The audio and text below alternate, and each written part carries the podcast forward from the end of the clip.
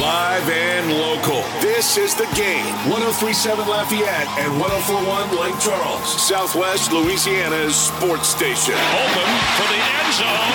It's a Saints touchdown. It's time for two hours of the best sports talk on the airwaves.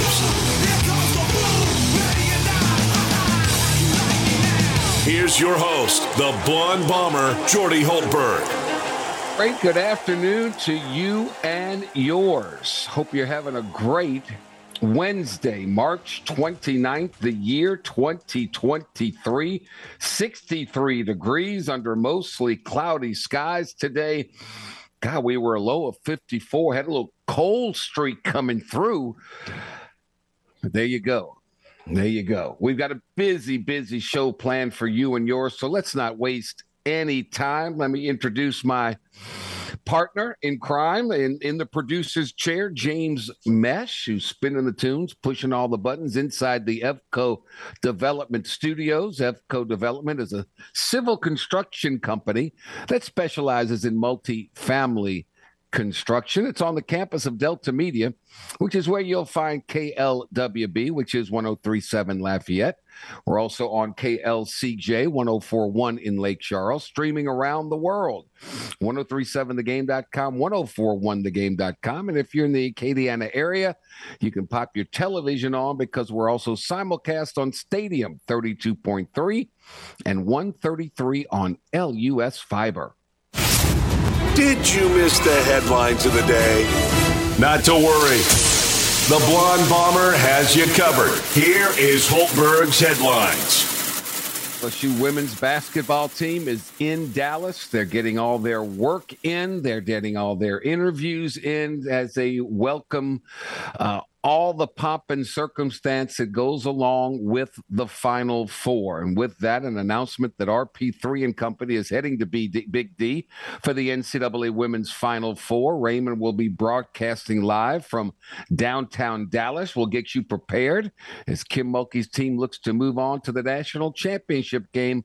RP3's road trip to Dallas is presented by Bailey's Cigar Room. It's basically a pick 'em matchup between LSU and Virginia Tech. So off we go. The New Orleans Pelicans had a 20 point lead at one point in time over the Golden State Warriors. Draymond Green went a little crazy, got his team fired up, got the fans fired up. The Warriors came out and outscored the Pels by 13 in the third, by 15 in the fourth, as they shot a blistering 52% from the field. They made 18 of 40 threes for 45%. 11 steals helped lead the way as well, and the Warriors bounced back to win it 120 to 109 behind a 39 point performance from Steph Curry. So now, with seven games left in the regular season, the Pelicans are at 500, 38 up, 38 down. They're in the eighth seed in the Western Conference playoffs, a half a game ahead of the ninth seeded LA Lakers, one full game ahead of the 10th seed Oklahoma City Thunder, and the 11th seed Dallas Mavericks. Up next, oh God the Denver Nuggets in Denver. Ah, okay. We'll, we'll have much more on last night's game coming up with our Pelicans insider, Chris Dotson, here in about nine or 10 minutes.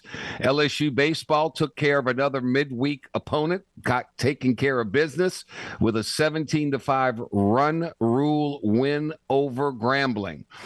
Um, it just it, it's just a total mismatch. And to LSU's credit, despite the fact that they trailed three to two in the third, um, LSU took care of business and quickly erupted for five runs in the third and blew the game open in the fourth with eight runs on six hits and a pair of costly Grambling errors. Tigers collected 16 hits on the night. Cade Beloso went two for three with a homer and four RBIs. Dylan Crews went two for two and extended his hitting streak to 23 games. LSU was able to give five pitchers some valuable time on the mound without extending any for more than two innings, which will bode well for LSU's bullpen depth heading into this big top 10 matchup starting Thursday against baseball, college baseball's biggest villain, the Tennessee Volunteers, beginning Thursday. Leah Vann covers LSU baseball for the Advocate. She'll join us at around 2:30 this afternoon. Did you were you aware that Major League Baseball's opening day is tomorrow? It's tomorrow. It is. At three o'clock, Chandler Rome, who covers the Houston Astros for the Houston Chronicle will join us and tell us, yeah, uh, Jose Altuve is going to be out for a couple of months. Justin Verlander's pitching for another ball club. What about the Astros? Who's going to fill those voids? We'll talk to Chandler Rome about that. And the men's final four and the women's final four, of course, will take place. The women on Friday and Sunday, the men on Saturday and Monday. We will talk all college hoops with our good friend Michael Huguenin uh, on Hump Day with Huguenin coming up uh, starting at around 3.15 this afternoon. So uh, buckle up, sit back and relax and enjoy because um, it's going to be a fun show. Lots of good, good guests today. Um, the New England Patriots will not pursue Lamar Jackson despite the quarterback's interest. He'd be a perfect fit there. He, he he'd be perfect. Um, but no, apparently the Patriots um, will not be interested. So Robert Kraft said those kind of decisions are up to head coach Bill Belichick. And apparently, Belichick isn't interested as the Patriots are not going to pursue Jackson despite his interest in coming to New England, according to the Bleacher report. Um, Jackson has not confirmed where he wants to go, but has said that the Ravens are not interested in meeting his value, and he wants a team that will. So I don't blame him. Why not? Why not? Um,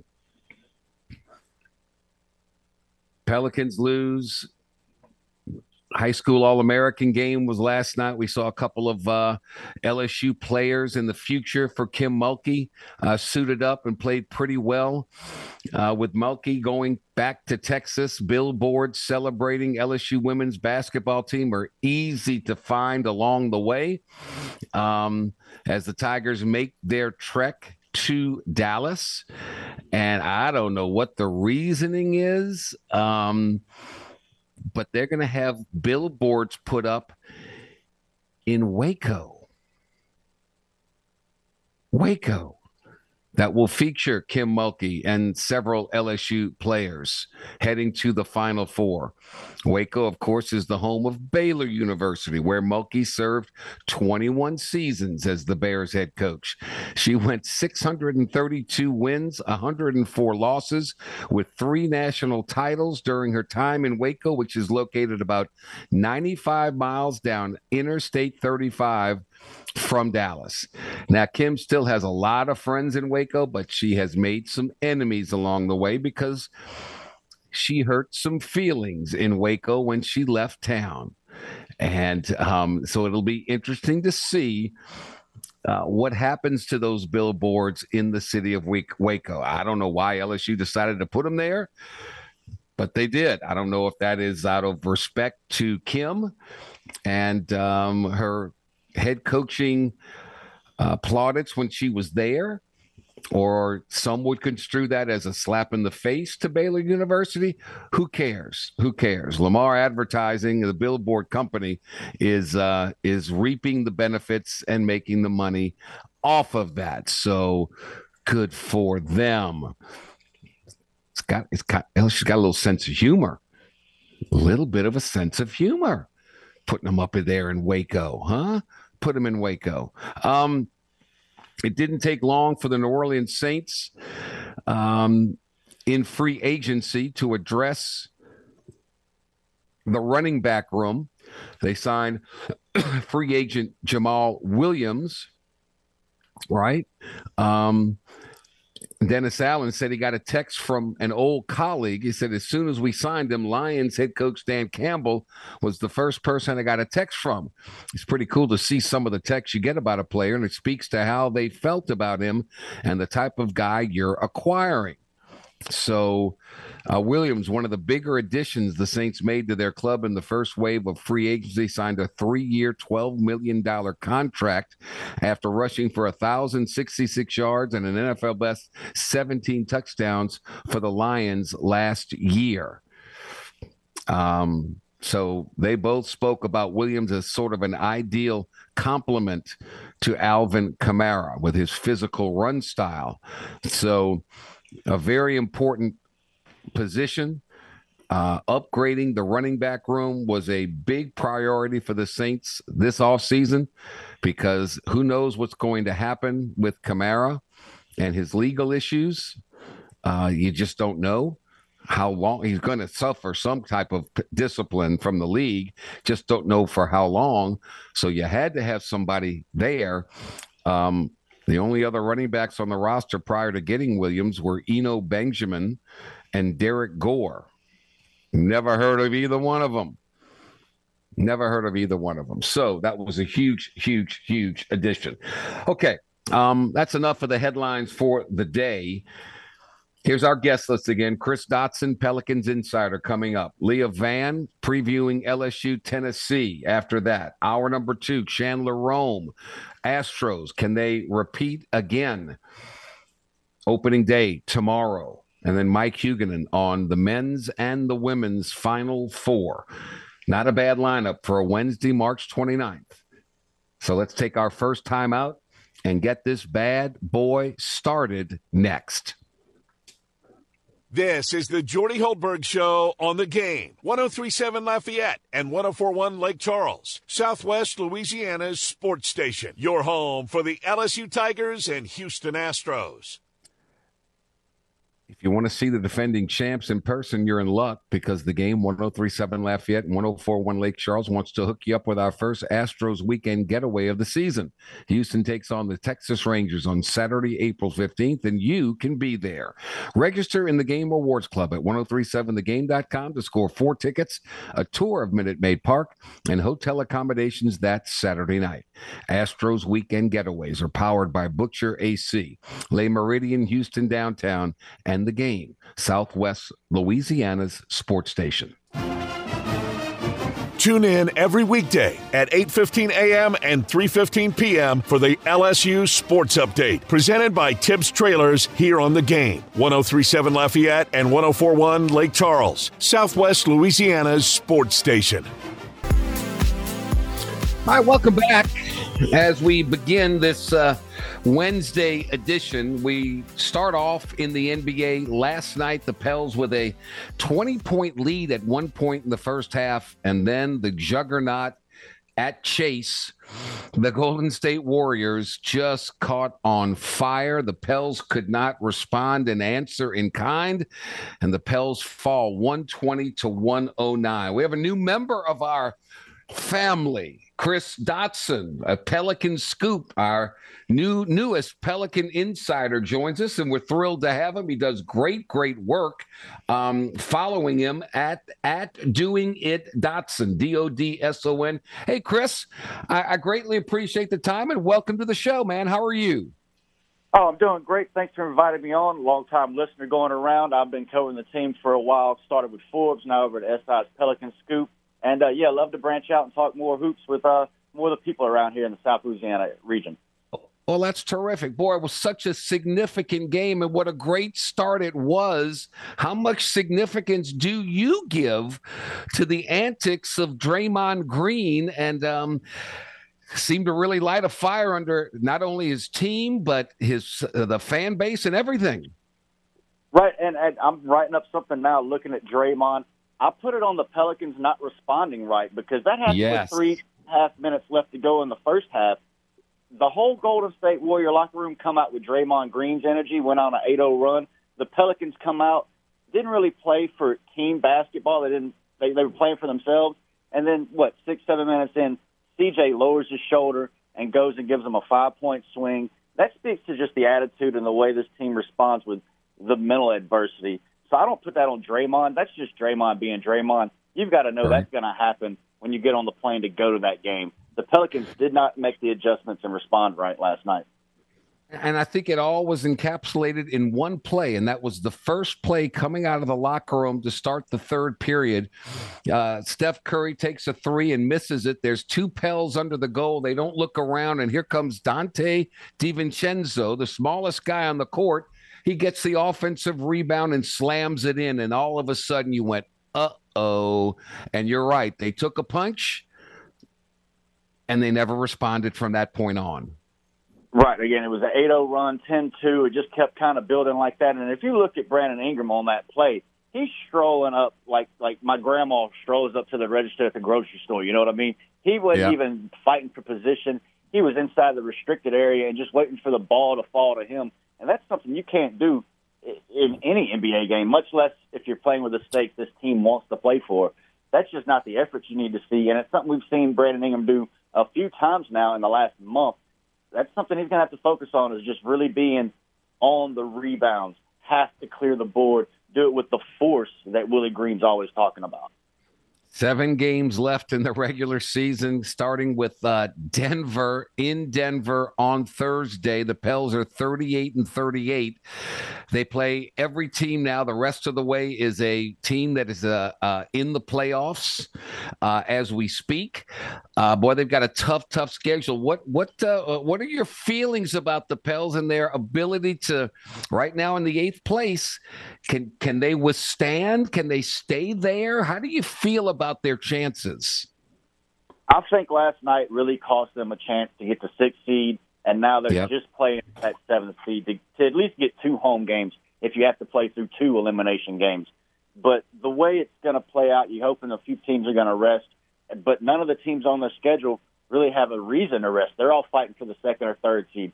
They're battling for position. The Knicks really want to avoid Philadelphia, so I don't think they'll be sitting Josh Hart next week when they come to town it, the Pelicans really cost themselves. But two wins, you at least get the eighth or ninth. Three wins, I think, pretty much guarantees you the seventh or eighth. Four wins, just just protect your home court, and you'll have that seven eighth game in the Smoothie okay. King Center. Okay. Um, it is the wild, wild west. If you had to pick a team right now, um, Durant, Kevin Durant's supposed to make his uh, home appearance for the Phoenix Suns. When when he was there playing, uh, I think it was three total games. He and Devin Booker and Chris Paul. That's a really good offense. Um, who is your favorite coming out of the West? I, I, you got to you got to give it to Phoenix. If they figure it out, there's no better big three out there. I think Jokic is really going to have a problem getting out of the second round again. There's going to be a lot of questions up in Denver, and I like Memphis. If Memphis gets the right draw, if perhaps New Orleans and Memphis meet, they win that seven eight game, and Memphis goes on a run, they'll avoid a few teams. They it, man, it, it it would be a heck of a turnaround for their storyline and the narrative coming out of Memphis considering everything they went through this season, uh, you know, just with off the court drama. Here's a but, chance for Denver, Memphis, and Sacramento to really make a statement. But it appears, you know, LeBron James went to the LeBron James foot doctor, and he's back. Um, the Golden State Warriors are back. They're at 40 and 37. Phoenix has Durant. All these teams with all these veteran playoff um, mindsets are at the bottom, and all these upstarts and up and comers are at the top. I just think the Warriors and the and the Suns and the Lakers smell blood in the water. That's the that's the impression I get here. Yeah, the bottom half of your bracket is going to have Steph, Luka, LeBron, you know, Katie, it, Kawhi. Some of those, yeah. Zion, if he comes back, the bottom half of this bracket is amazing. But I don't put too much stock in the Kings. I really wanted the sixth seed for the Pelicans the Kings kind of remind me of some regular season paper champs. They're an 82 game team, yeah. not a 16 game team, kind of like the Atlanta Hawks were back when we had Kyle Korver and those. Right. They, they don't play defense. They can't stop anybody. So um, I think every no one's scared of Sacramento. Um, I think everybody sees chinks in the armor for Denver and Memphis, but but we shall see. Uh, like I said, it's a chance for those three teams to to silence everybody if they play and play well. What chances with seven games left do you give any chance of Zion Williamson returning? And what have you heard? I know he's doing some work now. Uh, what have you heard, and what do you speculate? Right. Uh, what I've heard is a lot of what the team has said. Updates are coming coming this week. We heard last night on TNT with Chris Haynes saying that Zion actually got after the team after that Lakers loss, and then uh, again, you know, just hearing that that Rockets loss was pretty ugly the other week too. Yeah, Zion was upset about it, but him being that engaged tells me that he's still hearing, he's still believing he can be back this season and if you want to judge anything, go by what Zion's body language is telling you. Right now, he's telling you he's invested, which tells me that, that there has to be a chance. And why not hold out hope? Life's too short to not have that hope to see Zion play basketball again this season. Um, back to last night's game, and we're talking with Chris Dotson, we're thrilled to have him uh, on as one of our uh, newest Pelican insiders. We love that. Um, hopefully, we will be in the playoffs and we'll be able a chance to talk uh, often uh, about this. Willie Green during the after, after the Draymond Green fracas said, "Look, we got to have each other's back. We're going to have each other's back, but we have to keep our poise at this level, which was way up high." Um, Green has a way of getting in your head, and if you're not careful, you start looking at him and thinking about him rather than doing your job. Did you think the Pelicans were affected by that in any way, shape, or form? Yeah, oh, I think it got ever it got under some people's skin. Definitely CJ because the way CJ lashed out. I think it actually yeah. affected Willie Green, especially with the energy his team did not come out with in the locker room. I think he was upset. You could tell that just by his body language, by the post game press conference being in there with him. For those, you could tell it was just not what he wanted to see.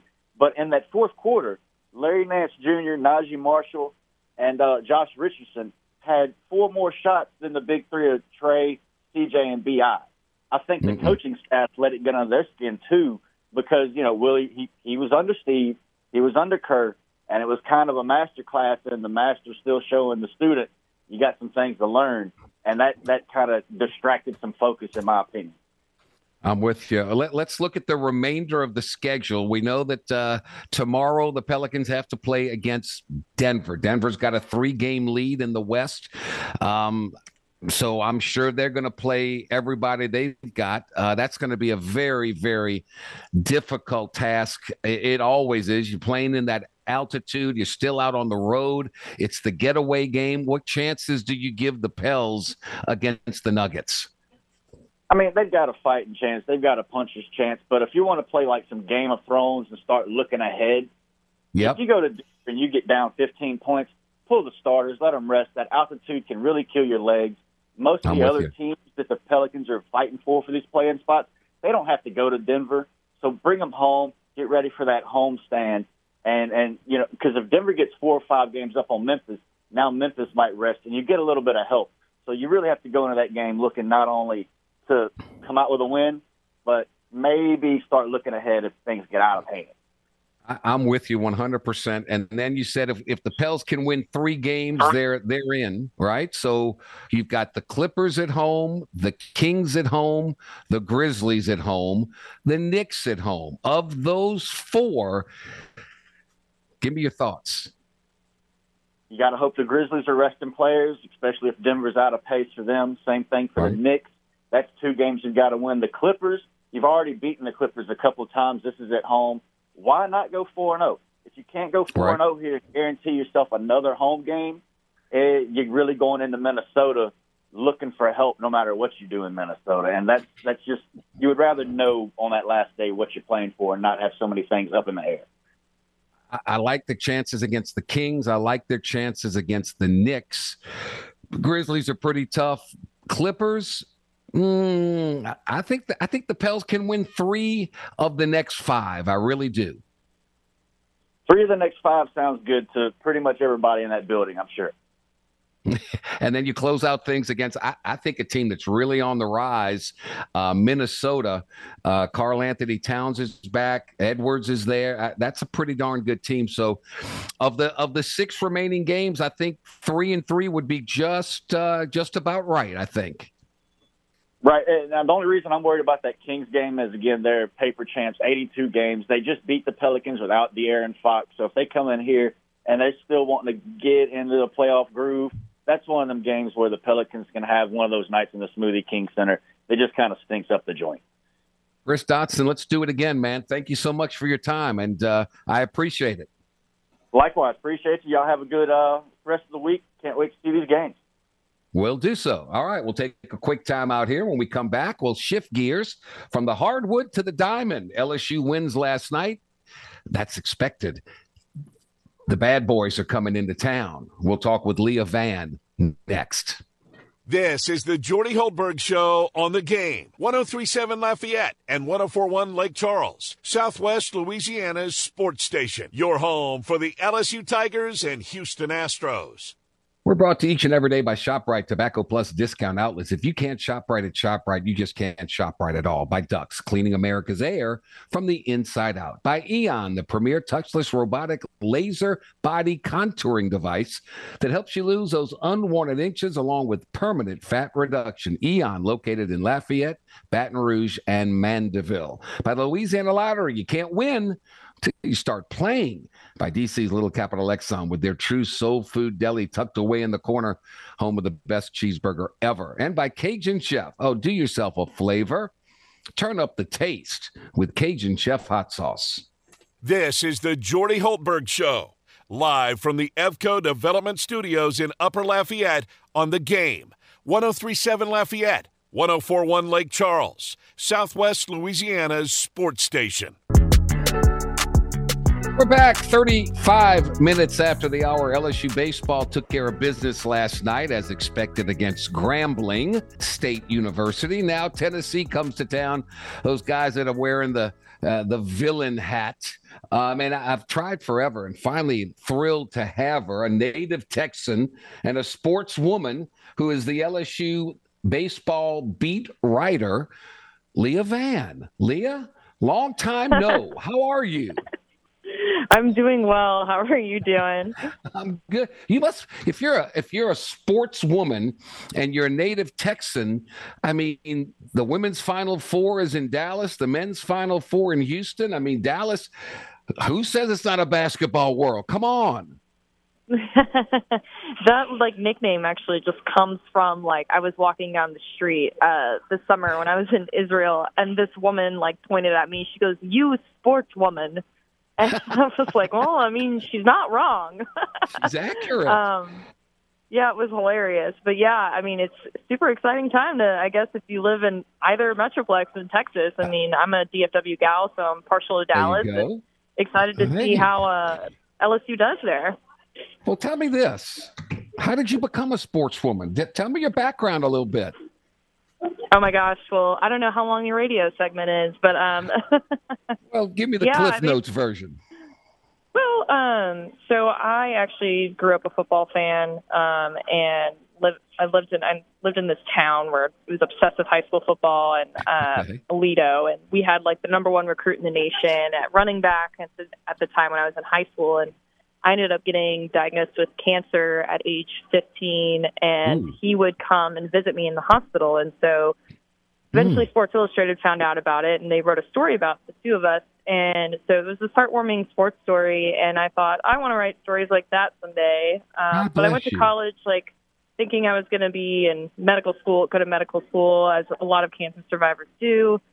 And um, I decided, no, I really like working for the school paper, and so I kind of just took my biology degree and bet on myself and like started working at a small town newspaper up in Iowa. And from there, I went to a newspaper in Colorado and worked as a fo- sports photographer also. And then I went to grad school, got my master's in journalism at Northwestern University in Chicago. And then I Man. worked and covered, I went back to Iowa a second time, but a different part to cover the Iowa Hawkeyes. It was the first Power Five football team I've covered. And then I got the job to down here. So that's how I basically have ended up here. What a fabulous, fabulous story. What a great lesson. So many kids getting ready to go to college. I don't know what I want to do. Well, guess what?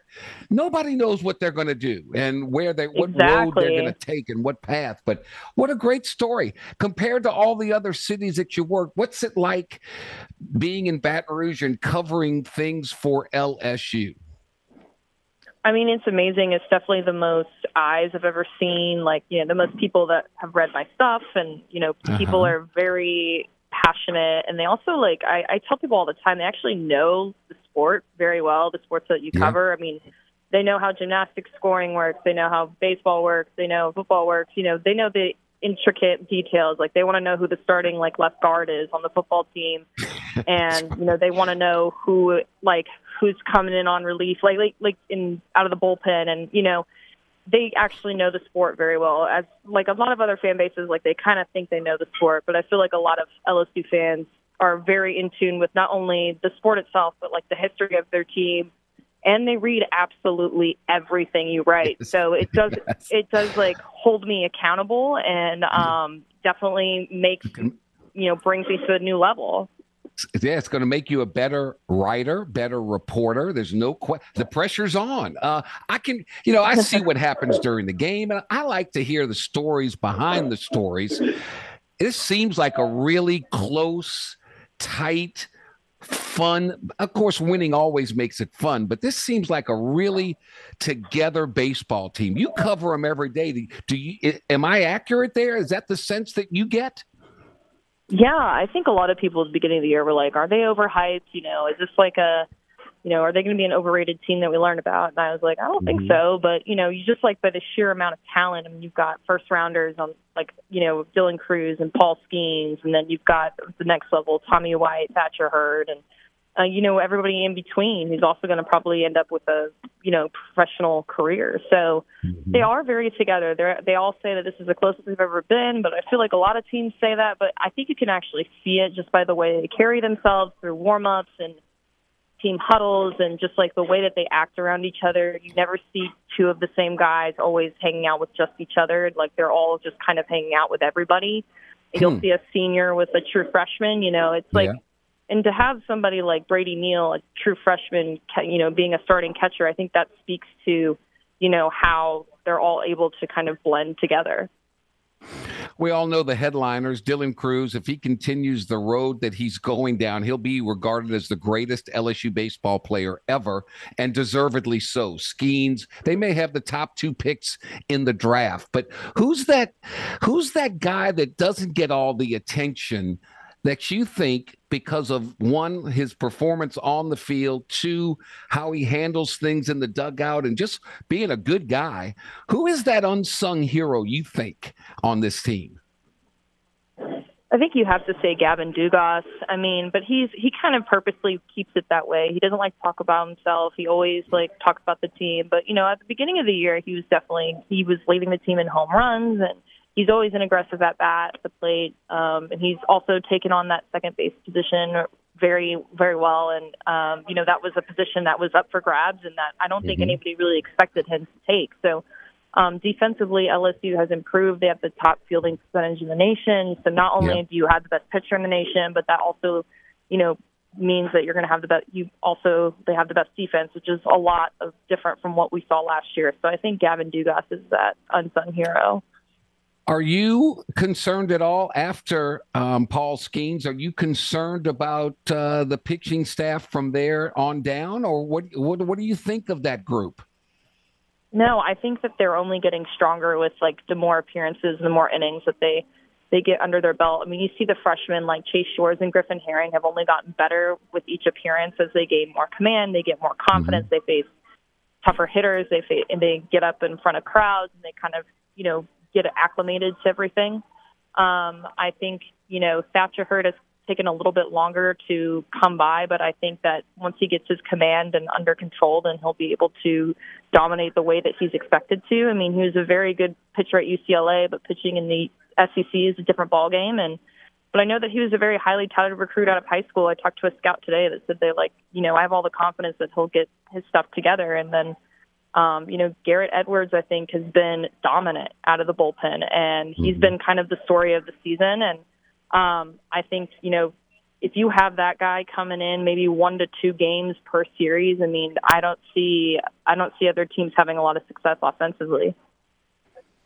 Baseball's biggest villain in college, the Tennessee Volunteers, coming. Do, do you sense in talking to the players and the opportunities that you get to talk to them prior to the series starting? Do you sense um, a little bit more juice going into this one?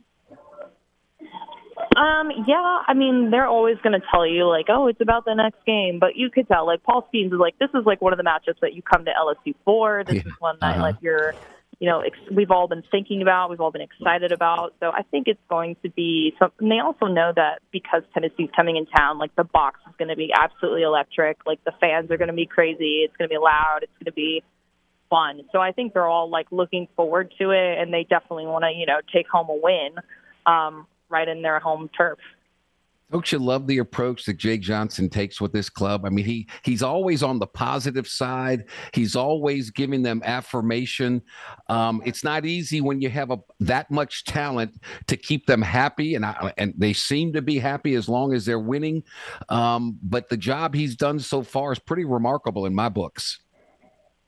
Yeah, I think Jay emphasizes the importance of being selfless, and I think that's a huge part of his coaching uh, mantra. And you know, he's allowed different guys to come in. You know, he puts a guy like Cade Beloso in the lineup every once in a while, and he puts Josh Pearson in the lineup for SEC play, and then you know, everybody kind of gets their turn to contribute, to feel special, to feel like they're a part of the team. But also, when they're not contributing, he will tell them why, and he will tell them like how to keep working at it and how to, you know, crack that lineup or, you know, he really believes in everybody. So, um, yeah, he is a big, big believer in putting confidence in his players, but also being very honest I've got to ask you this. Um, you, mentioned that you went uh, back to Iowa for a second time and you covered Iowa football. I, have got to ask you what that, and, and, it, I know it's near and dear to your heart because, uh, if I'm correct, at the end of every first quarter, um, the players, the fans all stand up in Kinnick Stadium, turn to wave to the Hawkeyes Children's Hospital. How cool is that? Yeah, that was um, um, that was huge um, to be a part of that, and to I mean, we even did it in the press box too. I mean, it was just it's a very moving moment, and you know, it seems kind of cheesy, and Iowa is kind of a cheesy place. Um, but um, it really is meaningful because they have like a kid captain every game, and you know you've seen like the top the top floor has some of some patients like who can actually watch the game from there, which yeah. is super cool, just super unique. So I love the tradition. I think it's very special, especially as someone who's a former cancer patient. Like Absolutely. that would have been an opportunity I would have totally taken advantage of had I been in that situation. Man, that's uh, what what a great story, and what a great uh, story you are. I had no idea, but that's why I asked, so I can learn something new uh, every day, and I have uh, the utmost of respect, even more so, uh, for you. Not not because of your work, but because of uh, your perseverance and your approach, and God, the sky's the limit. I hope we get to keep you down in Baton Rouge for a while before you move on to even bigger and better. So, what's the ultimate dream for you? Is is it covering the NFL, or do you like do you like the college ranks? Yeah, um, that's something I've kind of like. You know, I kind of got here, and I'm like, oh, I don't know what's next. You know, I kind of you don't want to like, you know, you work so hard to get to like sure. covering SEC football and baseball. You kind of you kind of like, okay, I'm going to put this in the back burner. But I do want to get to covering sports on the professional level, whether that be the NFL or the MLB. I think those two leagues are what appeal to me right now in this moment. Um, you know, I like college sports, but I think that the recruiting side I don't really love. Um, mm-hmm. just as like a 27 mm-hmm. year old woman, I just think it's awkward to send direct messages to 18 year old boys like, "Hey, are you coming to LSU?" You know, like it's from a professional standpoint, but it is kind of like uncomfortable. So um, I'd like to deal with yeah. people who are a little bit older. I was I was I, I, I was a basketball player at LSU and I was a coach at LSU and I found it very difficult to tell uh, at a young age myself tell a 17 18 year old kid you're the greatest thing since sliced bread because that's what they need to hear to get them to come to your school. So I found it very difficult and I didn't like it at all. Thus, I got into the broadcasting world and the rest is history. But um, I can't thank you enough. Uh, long overdue, but I appreciate the, uh, the opportunity to get you on. And uh, you were terrific and continued success to you and enjoy the atmosphere that is uh, Alex Box Stadium because it's going to be fun starting Thursday night. Absolutely. Thanks for having me. All right, that's Leah Vann. I highly advise that uh, you pick up the Advocate and you, you, read it. She does a great job covering LSU baseball this time of the year. Uh, we'll take a quick time out here. We'll come back. We'll wrap up hour number one. We got a busy hour number two set for you. We'll tell you all about it next. This is the Jordy Hultberg Show on the game. 1037 Lafayette and 1041 Lake Charles, Southwest Louisiana's sports station. Your home for the LSU Tigers and Houston Astros. It is crawfish time. Hallelujah. And the game 1037 Lafayette and 1041 Lake Charles is giving you a chance to win everything you need to throw the ultimate crawfish boil party. It's the game's ultimate crawfish boil giveaway, cooked up by St. Landry Lumber Cody's Crawfish, and Iron Horse Sales and Service. Go register in the Game Rewards Club at 1037thegame.com to score a $500 Visa gift card, a boiling pot, burner, paddle, ice chest, tumblers, chairs, and two giant sacks of live crawfish. Plus, we're throwing in a pair of Astros tickets. So enter now. It's the ultimate crawfish boil giveaway cooked up by St. Landry Lumber. Cody's Crawfish, Iron Horse Sales and Service, and the game. Don't agree with what Jordy has to say? Not to worry. He's always open to a healthy debate. Well, Dean, I'm, I'm glad that you asked that Actually, question. I'd like to jump in and take that one, Jimmy, if you don't mind. Have at it, Hoss. Give us a call on the hotline at 337 706 0111. Now back to more of the Jordy Hultberg Show on the game. 1037 Lafayette and 1041 Lake Charles, Southwest Louisiana's sports station. And we are back, and it is uh, about 53 minutes after the hour. We had uh, Alex Myers on earlier in the week talking about Sam Burns winning and David Toms winning, and the fact that the the Masters is coming up. Um, uh, a week from tomorrow, and the ongoing battle between the PGA Tour and the Breakaway LIV Golf League continues. It's one of the biggest storylines in men's professional golf, but past Masters champions Patrick Reed and Bubba Watson insist insist it won't be a distraction at Augusta National Golf Club next week. So, um, Reed said today that the first major championship of the season won't be about the competing circuits. Um, well, we'll see. We'll see. There are 18 players in the 89 man field from the LIV Golf League, including four other past champions Dustin Johnson, Sergio Garcia, Phil Mickelson, and Charles Schwartzel. So we'll see. Reed won the green jacket in 2018. Um, so uh, it'll be it'll be dramatic for sure. It'll be interesting to see what the the fan base has to say um, with it. Uh, Bubba Watson said, "I'm going to be honest. It's only awkward in the media."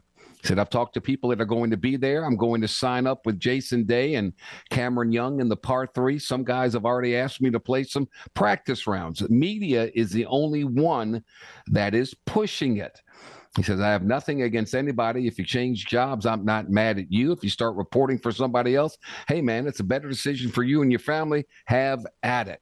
Um, so uh, we'll see. And then you have others like Brooks Koepka and Justin Thomas and Rory McIlroy who are very adamant and very vocal about uh, being critics of LIV Golf. So again, we'll see. The best of the best will be there, and uh, we'll see what happens. Mark Madsen, former NBA player, um, Utah Valley's head coach, who just got beat in the NIT semifinals by UAB in overtime, 88 86, has left.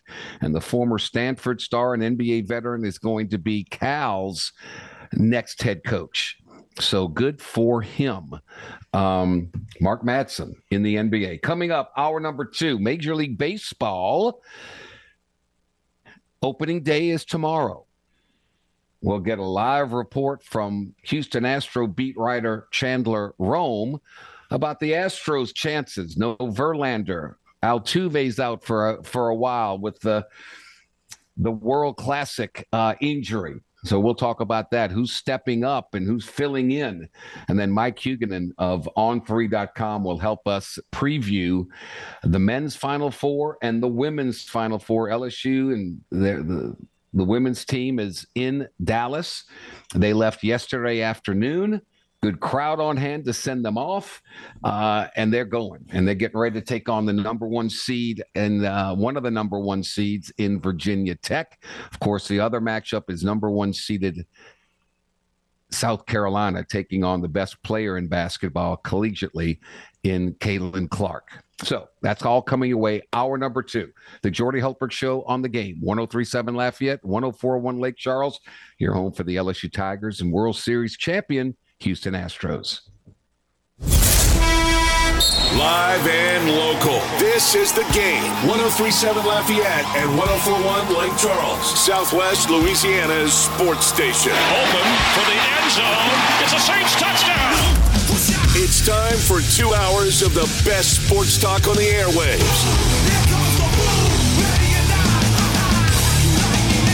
Here's your host, the blonde bomber, Jordy Hultberg. Hour number two of two, and away we go. Major League Baseball gets underway tomorrow. The Houston Astros open up at home inside Minute Maid Park against the Chicago White Sox. But first, my main man, James Mesh, back in the producer's chair inside the EFCO Development Studios. EFCO Development is a civil construction company that specializes in multifamily construction. Um, he's on the campus of Delta Media, which is where you'll find KLWB, which is 1037 Lafayette. We're on KLCJ 1041 in Lake Charles, streaming around the world, 1037thegame.com, 1041thegame.com. And if you're in the Acadiana area, we're also simulcast on television on Stadium 32.3 and 133 on LUS Fiber. We are the home for the LSU Tigers and the World Series champion Houston Astros. And with that in mind, let's get a preview of this season from the busiest man in the books. Uh, the grind is um, is underway, and we are thrilled uh, from the Houston Chronicle, our good friend Mr. Chandler Rome. Chandler, how many years now has this been for you covering this Astros team? Yeah, this will be uh, this will be season six. So uh, just raring to go, uh, ready for opening day tomorrow. I think there's a direct correlation. You came on board, and the Astros all of a sudden became the best team in baseball. I, I mean, as your agent, I think I think you're due for a raise. Uh, from your from your lips to God's ears, let's do it. Hey, um, you got to observe, and in Major League Baseball in spring training, um, the pitch clock shaved 26 minutes off of spring games. What do you think? Oh, I think it's I think it's great. I think it's a game changer for the sport. Um, I, I don't I don't think you can really appreciate it until you attend the game in person. Um, because just the the dead time is just gone, and you know oh. some people are kind of worried that it's too fast. It, you know, look, the first I think week of spring training, it did take a little bit of getting used to, just because I was so used to, you know, no clock and no timer. But I mean, once you get about a week into it, it is it is pretty noticeable how quicker the pace is. Um, it just eliminates a lot of the stuff that that that drags games on. You know, no longer do you see guys just standing outside the batter's box, like readjusting their batting gloves, taking their ha- their helmets off. Like, yeah. you don't see pitchers stepping off eight or nine times. Like, it's it's Love they get the ball and they go. And I, I think the players after there was some reticence when spring training started, uh, I think the players really like it. I mean, I talked to a ton of you know Astros players.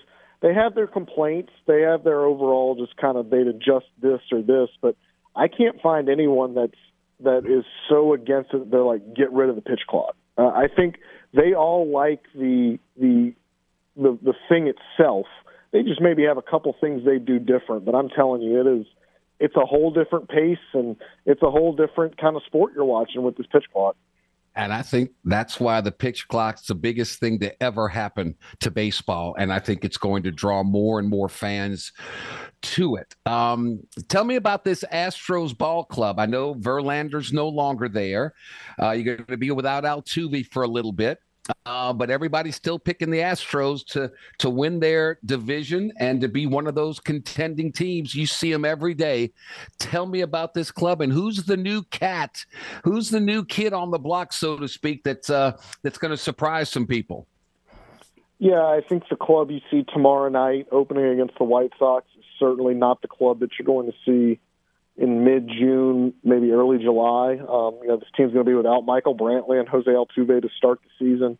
Uh, mm-hmm. They hope Michael Brantley will be back uh, maybe late April, early May. Jose Altuve is a ways away. He, he's probably going to, you know, if they get him back by early to mid June, I think that'd be a win for them. So it's gonna, it may be a little bit of a grind these first two months. They're still really, really good. They still are, are really talented, but um, those are just two guys you can't really replace. And then on top of that, you know, I, I know this team has a abundance of pitching depth, but you're you're not going to get better when you lose the unanimous American League Cy Young winner. You're, you're mm-hmm. just not. So um, they've got the bodies to to kind of absorb it. You know, Framber Valdez is going to kind of assume that ace title, the front of the rotation pitcher. Um, they went out and signed Jose Abreu this off season, and um, he'll certainly provide some thump in that lineup that is sorely needed without Altuve and Brantley in there. And, you know, without Altuve, I, I think you'll see a good bit of David Hensley. You'll see some Mauricio Dubon, kind of a timeshare there um, at second base. But, you know, I think this team's going to have to rely on some of its uh, some of its stars to really carry a lot of weight. Kyle Tucker cannot start slow this season. Alex Bregman, who's had some slow starts in his career, he cannot start slow because this team's already down two of its best hitters. If Bregman and Tucker kind of scuffle to start the year, this could be a this could be a, a, a tough slog for them. But you know they've certainly got the players to overcome these early injuries, but it's not going to be easy. Seattle seems to be a team that's on the rise. Uh, they, they don't seem to be going anywhere. What what's the what's the big competition inside their own division, in your opinion? Yeah, I think it's the Mariners. Um, you know, they'll have a full year of Luis Castillo, who the Astros really didn't see at all last year. He did pitch in that playoff series, but um, he got there so late that the Astros had played the Mariners. They had played all their games against the Mariners by the time Luis Castillo got there.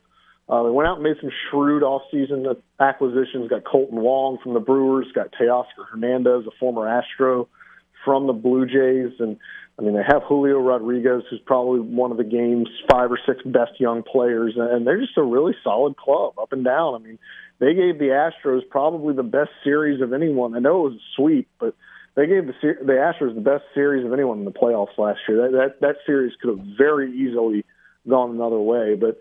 Um, you know, you always want to be wary of the Angels. They've got the two best players in the sport, and Trout and Ohtani you know, Anthony Rendon is going to be needing to bounce back. I mean, they're always if those three guys are clicking, they're dangerous. And then, you know, the Rangers went out and spent a boatload of money this offseason. Yeah. They have Jacob deGrom. Yeah. Um, a, a rotation up there that certainly is a lot more formidable maybe than it has been in the past. They've got Corey Seager, they've got Marcus Semien. So on paper, it's a stronger division. And like I kind of mentioned earlier, the Astros are not going to be full strength at least for right. the first month of this season. So if they don't get off to a good start, if they if they kind of are treading water coming out uh, of April, you know, this is a division that there are teams that are equipped to to challenge them. You know, I think the Astros are still the best team on paper, but uh, okay. this is certainly a division. This is not going to be a cakewalk for them. Uh, you mentioned deGrom with Texas. What what an opening day! Aaron Nola for Philly against deGrom with Texas. Baseball. Uh, uh, uh there's so many great great players, and you mentioned Houston. Fred Valdez will open up tomorrow. Javier will be on Friday, and Jose Urquidy, or how do you say it?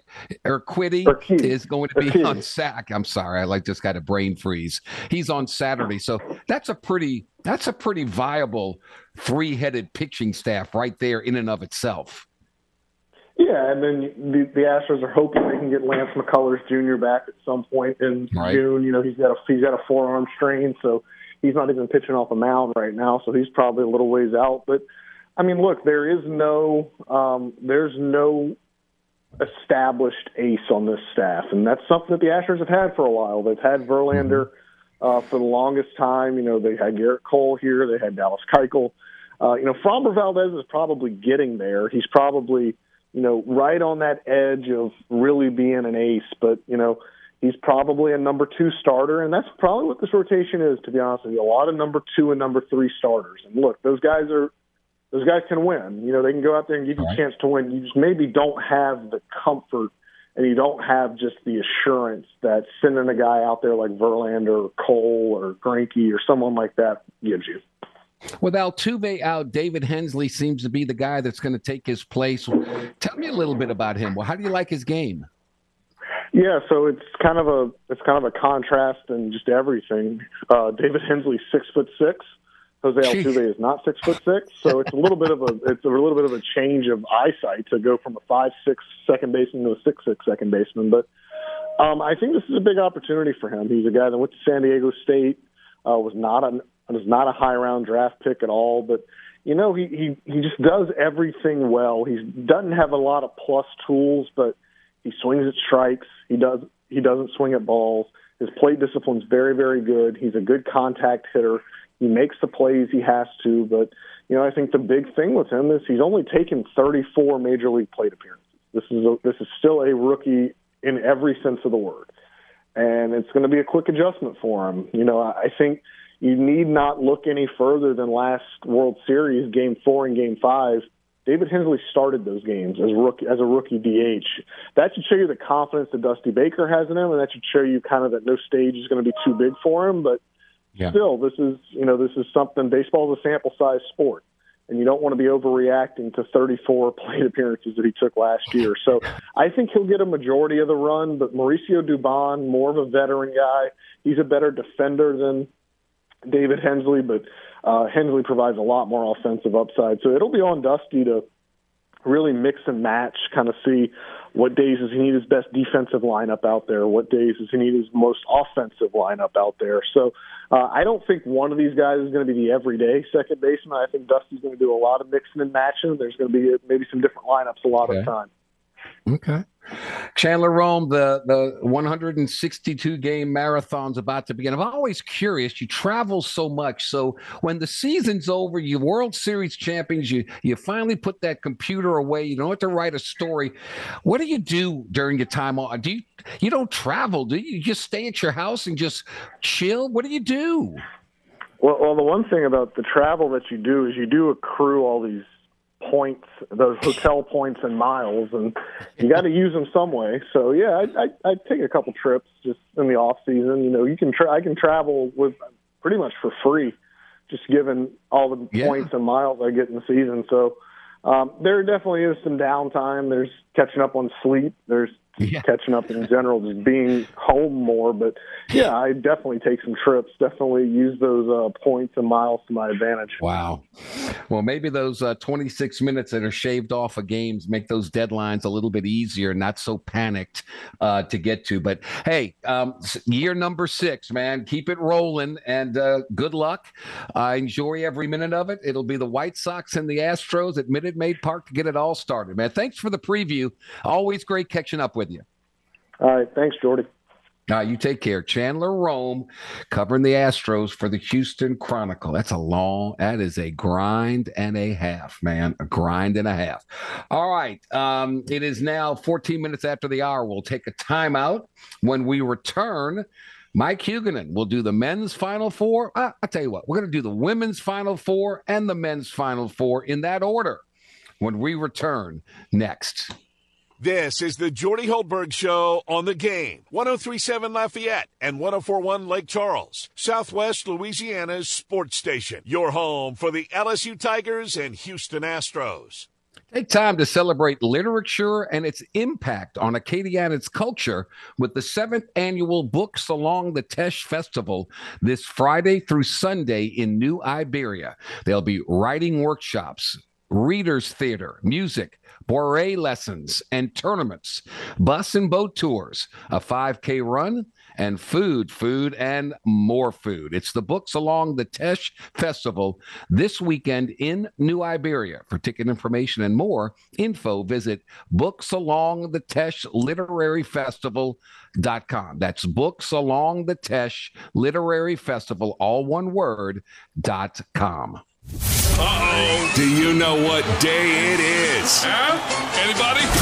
It's time for Jordy to break down the biggest storylines in college athletics with Mike Huguenin of On3.com. Mike, Mike, Mike, Mike, Mike. What day is it, Mike? Here is Hump Day with Huguenin.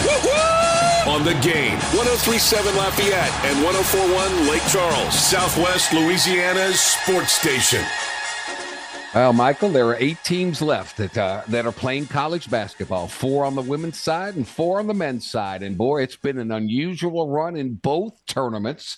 Um, how are you doing, man? How you holding up? Doing well. Uh, it is weird. Not well. I, I'd watched the NIT, uh, so I got my basketball fix. But now um, Saturday's games, I find intriguing, even though I don't think a lot of folks care about FAU San Diego State. But um, San Diego State has been especially impressive with its defense. Um, what they did against Alabama was eye-opening. Uh, I think they're too physical for FAU. And, and the UConn Miami game, I think, has a ton of intrigue. Uh, Miami is their offense is something really to behold um, on on on a couple levels, and UConn is destroying people. So. Yeah. Um, it, it'll be interesting. I think Larrañaga is the best coach left. Um, Okay. UConn, Danny Hurley has done a nice job rebuilding that program, getting it back to where it thinks it should be on the national scope. Uh, that that's a team that has just a ton of weapons, and Miami really doesn't have a ton of weapons, but their weapons are pretty high caliber. And I I'm don't mean you. that in a gun way. I just mean that Wong can play, Nigel Pack can play, and, and Jordan Miller. I mean, the dude didn't miss a shot That's in the right. Elite Eight. Um, and Norchad Omier is sort of a one man show, excuse me, in the interior, and it's been enough. We'll we'll delve into these games and get a little bit more to the nitty gritty of, of them and get your uh, get your predictions of them. Have you watched the women's tournament? No. Ah, I've seen some highlights of Caitlin Clark. Um, she's fun to watch because she's an old school gunner, man. Um, plays with a swagger, making some money off NIL, which is cool. Uh, but I haven't watched uh, uh, watched a women's game now. You know, we, we we've said this before. You and I have talked about this. You, you thought that uh, at one point in time, Pat Summitt could probably coach in the men's college basketball game and be very, very successful. I, I'm arguing uh, along the same stead that I think Kim Mulkey could do the same uh, with her demeanor, her attitude. I think she could coach on the men's side. Yeah, I think most of the good, most of the high level women's coaches could do that. I, I think Dawn Staley is another one. Um, Yeah. I, I think she interacts well with her players. I, I think she expects a ton, and so does Mulkey. Um, w- there are a lot of really high level women's coaches. Um, I, I think th- obviously they, they get overlooked a lot because no one pays that much attention to women's basketball. Though the ratings for this tournament have been really good. Yeah. Um, but yeah, I think that coaches can coach. You know, I've said that uh, for a long time about th- there's great coaches in college football in Division Two and FCS, and just like there there are great coaches in women's basketball. Um, nobody pays attention, but they they can certainly coach men if they wanted. All right, Mike, uh, Mike Huguenin of uh, on3.com. So um, we're kind of interested in in uh, this part of the world. LSU will be taking on uh, Virginia Tech in the first game. And then the nightcap will be the best team, South Carolina. They've proven that all year long against the best player in Caitlin Clark. So we'll see what happens there in Dallas. Let's go to Houston. Uh, Saturday, game one. I mean, a five seed San Diego State versus a nine seed Florida Atlantic. They just keep on, the Owls just keep on winning and they keep on winning and they keep on winning, much to the chagrin of so many people. But it is a contrasting style. Uh, San Diego State, really good defensively. Florida Atlantic, good offensively. They play some defense too, and uh, it, it, just goes. You got a long, long time assistant coach who's now a head coach for San Diego State, and a guy that uh, that got a gig and thought he was making the biggest mistake of his life. Thought he was going to be a, a, a career ender, and now here he is at Florida Atlantic in the Final Four. Yeah, Brian Dutcher, San Diego State's been to three Final Fours before, all yep. as an assistant in Michigan um, two with the Fab Five and one in '89 uh, when they won it all. Um, he yeah. he has got he gets his team to play hardcore defense. Um, they ran. I mean, they're big guys. It's when they played Alabama. My assumption was Alabama's like, oh my God, how many more six eight, two hundred and forty pounders do you guys have?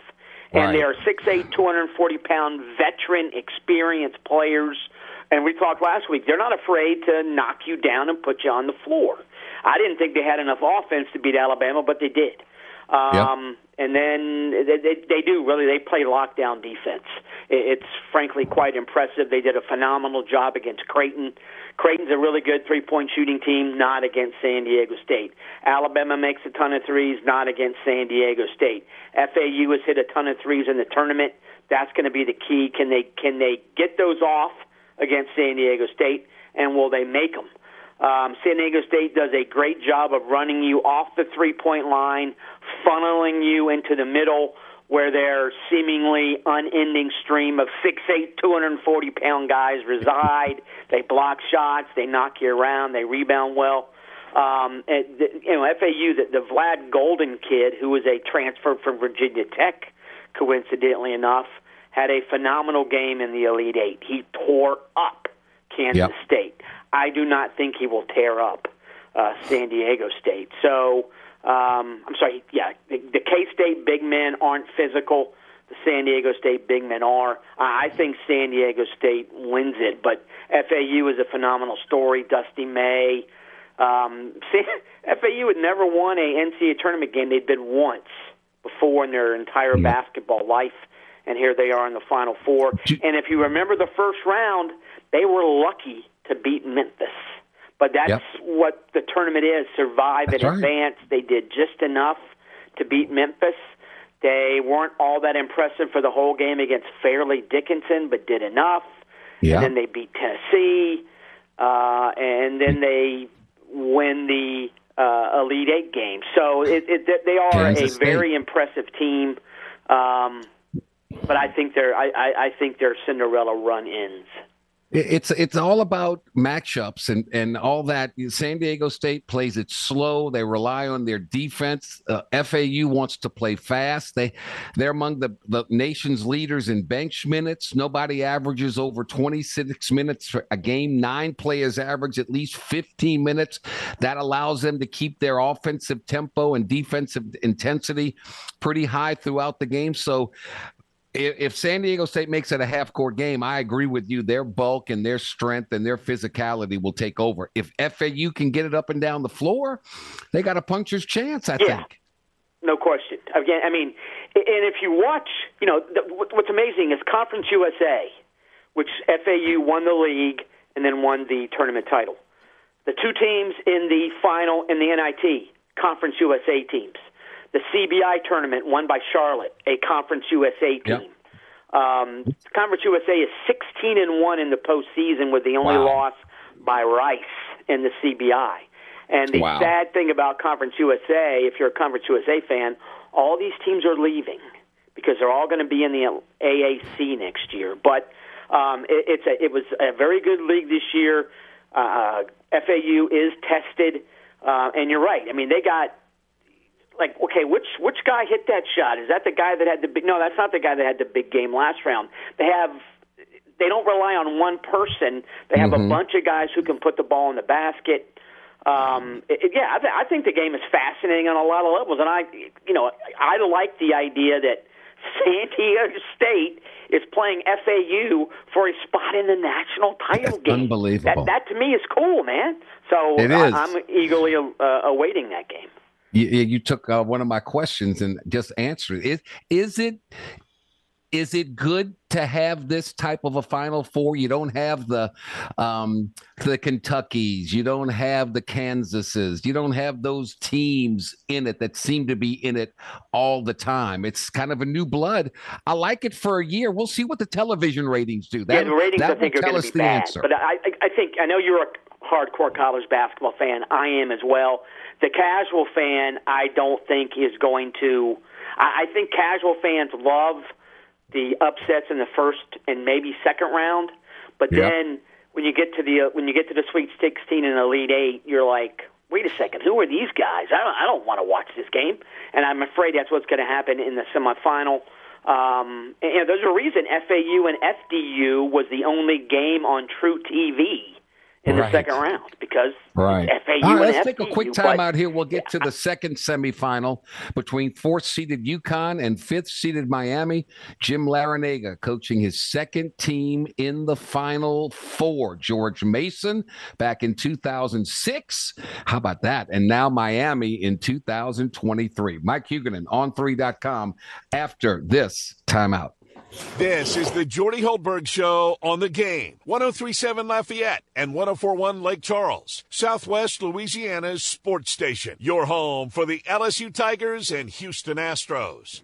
The game 1037 Lafayette and 1041 Lake Charles is your home for the McNeese Coaches Show presented by Mr. Bill's Seafood Express, Southwest Beverage Company, line a bet out of Westlake and the Southwest Louisiana Law Center. Tune in tonight starting at 6 as host Jim Gazzolo will be talking with McNeese Senior Associate Athletic Director Todd Butler. You can hear it all right here on the game, Southwest Louisiana Sports Station, your home for the McNeese Coaches Show.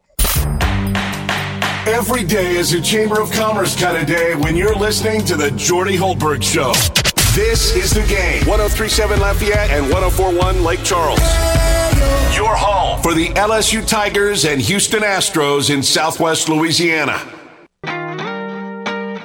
35 minutes after the hour, we're back and better than ever with our good friend Mike Huguenin from On3.com. He picked San Diego State to win semifinal number one in what should be a pretty good game against Florida Atlantic. Best game of the day should be UConn, a four seed, versus Miami, a five seed. UConn won its first four games in the tournament by 15 points or more. And with their um, with their Sweet 16 beatdown of Arkansas and their Elite Eight of Gonzaga, they're the first team since Kentucky in 1996 to win those two games by 20 points or more. So, Mike Huguenin, how is UConn a number four seed? They lost uh, a bunch of games uh, in the middle of the season. They started out a house of fire, looked like, oh my God, this team's going to win the national title. Then hit a big lull, and then now they're starting to play extremely well. Well, they are playing extremely well again. You look at their lineup, extremely well balanced. They got outside shooters. They got big guy in the middle. They got the seven footer off the bench who's pretty mobile. Um, They don't have an elite point guard, um, but they have basically everything else. They got guys off the bench who can fill it up. They play pretty solid defense. Um, they can rebound well. They hit the offensive boards well. Um, it, it's it, it really is a really good all around team. And uh, yeah, I think if you look, you can make a case now. Uh, that team should have been seeded uh, maybe at least a three. But again, at, at the time, it, it didn't seem outlandish. They they lost the Big East final because Marquette they, they couldn't stop Marquette. And then Right. Marquette loses in the second round. So um, UConn has a lot going for it. Hurley has become a pretty good coach, I think. I think he's better than his brother, though maybe not as good as his dad. But it, it, this is still a, a pretty, pretty darn good team. He's got quite the story. I mean, he was a college basketball player, younger than his brother Bobby, who was a great player at Duke. Of course, the dad, one of the, if not the greatest high school basketball coach ever. Um, but he he went through bits of depression. He, I mean, I read where he was he wanted to give up the game completely, um, and uh, got back into high school. Uh, somebody asked him to hey, look, the coach is sick. Can you come and help us coach a little bit? And he did, and he found his love, and the rest is kind of history. He's become a good coach, and I mean, he's he's a fiery guy, isn't he? Yeah, and I think players, you know, you're not signing with UConn and getting there and going, "Oh my goodness, I can't believe Coach Hurley is this fiery." You know who he he, he is, who he right. is. He wears his emotions on the sleeve.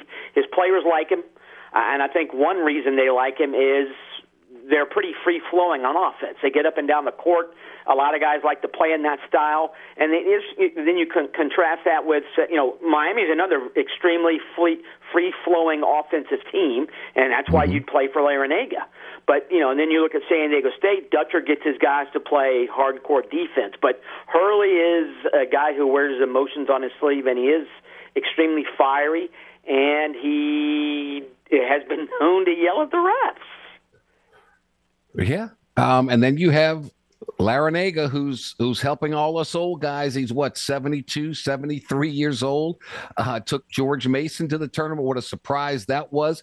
We and now this Miami team, they're undersized, but they don't play small. They, I mean, they're. Uh, Omier is only six seven, but man, he rebounds like he's a seven foot five guy, and they got guards that can play. Yeah, it's a it's again, it's a free flowing offensive team. Uh, and Larrañaga, people forget he was an assistant at Virginia when they had Ralph Sampson. That's how long he's been around. Um, but yeah, Omier is an interesting story. He was the Player of the Year last year at Arkansas State in the Sun Belt. Uh, then he transfers to Miami. He's the first Nicaraguan to ever have a Division One scholarship in any sport, and he plays basketball. Um, he, you're right. He's he, he is six seven, and he is fearless. So I think going against Sanogo is going to be extremely interesting. But you're right, Miami's off. Miami's guards, they are given a lot of responsibility, but also a lot of freedom, and they do a nice job with that freedom. Um, Isaiah Wong is really good. Uh, yes, Nigel is. Pack can hit the three. I think he's a little bit overrated. Uh, Jordan Miller's the guy that's sort of the secret weapon. Um, again, he did not miss a shot yeah. from the field or from the line in, in the Elite Eight game when they beat Texas. And Texas plays good defense, and they the the announcers, you know, Nance, Grant Hill, and Raftery kept harping on Miami's not shooting any threes. Well, they didn't need to because they were hitting everything they threw up from two point range. Right, right, so they right. got the shots they wanted, and they made them. And that's Larrañaga's gift he is a really good coach of offensive basketball. And you mentioned that George Mason team; they got to the Final Four, and I think their big guy was six seven or six eight. That Jai You're Lewis exactly guy. right. Um, yeah. And that was another team that got its shots when they wanted to. Yeah. And Miami gets its shots when it wants to. Miami's defense, though, is not that good, and I think that's why UConn wins because I think UConn's going to put up a ton of points. Okay. Um, I've always said good defenses, that's great. But if you've got teams that can create off the dribble yes. Uh, and make things happen that way, and that's what Miami has. Miami has four guys that can get take you off the dribble and, and get shots or create other shots. That's hard for even the sport's best defenses to slow down and stop. But and I, I got also think, though, that UConn has players that can get their own shots. I think the that's difference right. is – they don't have a distributor. You know, Wong is not a pure point, but he's a good passer. Uh, UConn's lack of a pure point guard might show up, but I also think they have so many weapons that I think UConn's defense is good enough. I don't think Miami's defense is. I got you. So that that could make for quite an interesting final yes. if if San Diego State and UConn both advance. Might might be the most artistic game, but it'll be a struggle. Uh, Mike Huguenin On3.com. I got a trivia for you. You mentioned Jim Larrañaga at Virginia as an assistant coach with Ralph Sampson. LSU played Virginia in the last, thank God, very last consolation game in NCAA tournament ah. history in Philadelphia. That was the yeah, that was the eighty-one, I yep. guess game. Yep. Indiana beat uh, North Carolina to win Reagan the national championship. Shot, and yeah, and they, they, they weren't Virginia sure they were going to actually the, play that game. But yeah, thank goodness they got rid of the of the um, consolation games. People, people forget they used to play consolation games in the regionals. As well. Oh my, because the very first game I ever went to, I was seven years old in 1969 and saw Calvin Murphy's last college game, and that was in the East Regional semi East Regional consolation game in Columbia, South Carolina. Wow, I did not know that, but we definitely played. And you talk about uh, Dale Brown, the, one of the great motivators of all time. Even he couldn't get motivated for that. you can't, right? You can't. We you lost. can't. Let's just, your we, your dream is go home? shattered. Right. You, know, you, you lost at the Final Four. You don't want to play another game. No. Yeah. No so way. so we, so we, we came back to Baton Rouge, zero and two. just Which, which awful. that, and that, yeah, that that's, makes it even worse in a way. Not only did we go to the Final Four and lose, we went to the Final Four and lost twice. yes. So, but yeah, that, yes. th- th- and it was a close game. They beat they beat us. It was a one possession game, and they beat us. And it was like, oh my god, this is get us out of there. Get us Yeah. out of here. Get us out of here, please, please. Um, anything earth shattering happening in college football uh, that uh, that you've read about or people are writing about with all the spring practices? Anything new? No, I think there's going to be a heck of a lot more people who enter the portal again in, in late April and early May. And then the, Yeah. the you know there was a congressional hearing today on NIL, and not surprisingly, nothing happened. Nothing of note. Right. Was Right. So I mean, but- uh, the biggest job for a coach now is. Um, it used to be, you know, recruiting and uh, keeping kids eligible. Now it's about roster construction because you're it's it's constantly evolving. Right, and the, the- idea that the transfer portal, I, I, I like the transfer portal, but it does make it harder on coaches, and that's why you see a ton of, you know, we're, we're here in late March, and th- these are important recruiting weekends in late March for football. That's Yeah. because guys want to get their place in a school's class locked in. And if you're a college coach, the idea that, okay, this kid had a really bad spring practice, he's not going to play here, let's hope he leaves. And oh, by the way, Joey Jojo, the, the hot level recruit, well, what, what, you know, you, you you claim that the depth chart's a little crowded. Wait a few more weeks, and when somebody enters the transfer portal, you'll see that it's not crowded. So you're right. Roster management is ever evolving for college coaches. It used to be where, I mean, coaches to build up their roster, they would go the junior college route and get guys that way. Now, I mean, that's almost unheard of now. Right. Uh, and now, and now you're just getting players off of other schools who, who, for whatever reason or another, are not happy where they are, and uh, they just get ready to play again. So it's just, man, how do you how do you manage recruiting, getting the top prospects? How do you get the best in the transfer portal? Man, that's a full time gig. It is, and that's why coaches are making six million, seven million bucks a year because it, it is a heck of a lot more difficult than it was even six or seven years ago. Unquestionably. Yeah, on3.com. Um, Clemson, Dabo Swinney. Are they back? He says things are better than ever. Do you think they're back, or do you think they're, um, you know, doing like a lot of teams do? They have their run, and all of a sudden they dip, and they continue to dip before they build back up again. This is going to be one of the more interesting teams because they have a new offensive coordinator for the first time that did not was not promoted from within. They went out and got Garrett Riley um, because I think Dabo realized my offense, my offensive staff has grown stale. I need some new blood in here. So I think that Clemson, top to bottom, is the most talented team in the ACC. They do not have anything close to the best quarterback, though. Um, I think North Carolina's got the best, and I think Florida State's got the second best. Um, so it's in the. I think the the third best is Brennan Armstrong at NC State, an intra-conference transfer. So I think Clemson, Dabo might think they're back, but and then maybe they win the ACC because again their roster is really good. That is not anything close to a national title team. No way. Mike Huguenin on3.com. Uh, if you're a Mississippi State Bulldog fan, how, how different are things going to look now that Zach Arnett, 36 year old, first time head coach, has to replace the, the late Mike Leach? Um, uh, how different is it going to be in Starkville? I think it's going to be vastly different. I think you know Leach's personality was such that he, he, he was just a great. I think he took a lot of pressure off his teammate, off the players rather, because all the attention was focused on him. Well, the attention is going to be focused on Arnett in a way because you know who is this guy who got to replace Mike Leach? But the offense will not be the same. Um, and I think Leach's offense made them difficult to prepare for uh, to an extent, you know, I guess the famous quote about Leach's offense was Jimmy Lake, the Washington, the old Washington defensive coordinator. They run the same seven plays every single season. You just got to be prepared. So right. the, there's going to be changes offensively, but I, I think that Mississippi State, if I'm a Mississippi State fan, I'm a little bit worried about what my offense is going to look like without Mike Leach.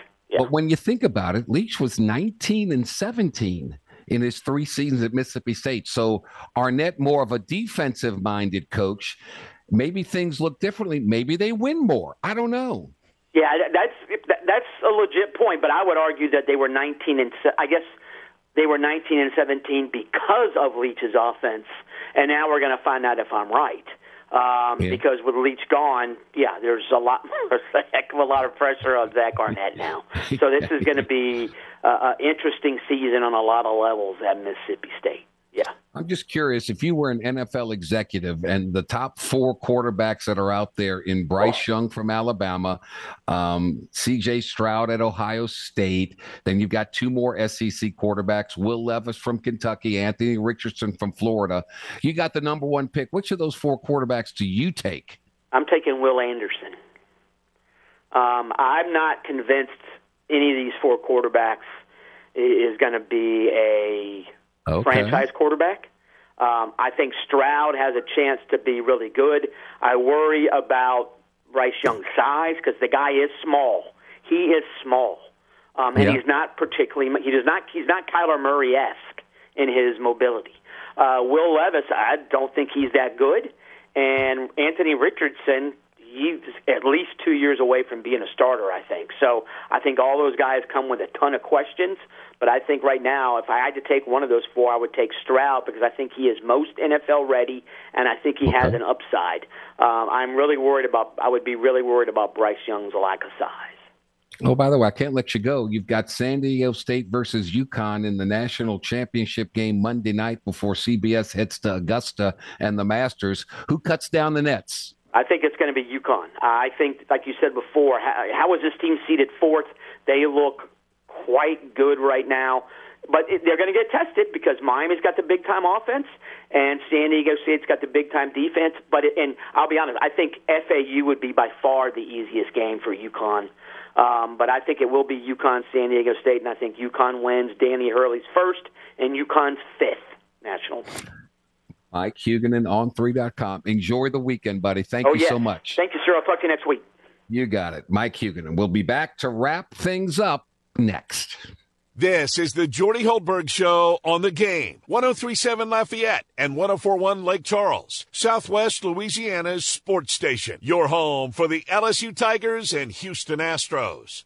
And we're brought to each and every day by ShopRite Tobacco Plus discount outlets, over 60 in southern and central Louisiana. You know what I say every day, and it's so true. If you can't shop right at ShopRite, you just can't shop right at all. They've got everything. By Ducks, cleaning America's air from the inside out. By Eon, the premier touchless robotic laser body contouring device that helps you lose those unwanted inches in your waist, along with permanent fat reduction. Eon in Lafayette, Baton Rouge, and Mandeville. By the Louisiana Lottery, so many games, but you can't win until you start playing. DC's Little Capital Exxon, tucked away in the corner, their true soul food deli. So many good things, but the best cheeseburger ever. And by Cajun Chef. Do yourself a flavor. Turn up the taste with Cajun Chef hot sauce. He's been a star on the hardwood and in the broadcast chair. So, what's the secret to the Blonde Bomber's success? Easy. Taking time to work on his tan. You look marvelous. Back to more of the tanned and talented Jordy Hultberg on the game. 1037 Lafayette and 1041 Lake Charles, Southwest Louisiana's sports station. Right, time to wrap this thing up. Special thanks to our guest, Chris Dotson, on the Pelicans, Leah Vann with a preview of LSU versus Tennessee, Chandler Rome. Astros opening day is tomorrow. Mike Huguenin, the the men's Final Four. He hadn't watched the women's Final Four, but uh, but we'll be there. Uh, Raymond Partsch and RP3 and company will be heading to Dallas to cover that. He'll be doing his shows there, so that's exciting and terrific. Tomorrow, uh, more in depth on LSU and Tennessee. Uh, we'll head out to Dallas for the women's Final Four, um, and whatever else comes down the pipeline. We'll have it all for you. It's an exciting uh, end of the week. Looking forward to Friday at six o'clock. Yes, indeed. Um, if today is your birthday, March 29th, happy birthday from all of us to all of you. Some old timers, but boy, back in the day, they were spectacular. How about uh, the pitching legend of the Detroit Tigers. Denny McLain once won 30 games in a season, um, won a World Series over my St. Louis Cardinals and Bob Gibson. But Denny McLain is 79 years old. Oh, the glide. Clyde the Glide. Walt Frazier of the New York Knicks is 78 years old today. Didn't realize he was born in New Orleans, played for the um, Houston, uh, Texas Longhorns won the uh, Heisman Trophy. Went and played for the Houston Oilers. Happy 68th birthday to Earl Campbell. Three legendary figures baseball, basketball, football. Wow. Happy birthday to them. Happy birthday to you. James Mesh, thank you. Thanks to all of you for listening in. Thanks to our partners that make it possible each and every day. Come on back tomorrow, same time, 2 to 4. Same great stations, 1037 Lafayette and 1041 Lake Charles. Until then, I'm Jordy Hultberg. Stay thirsty, my friend. Stay healthy, please. Let's be kind to one another and be happy. Uh, crunch time with Miguez and Mesh is next. So long, everybody.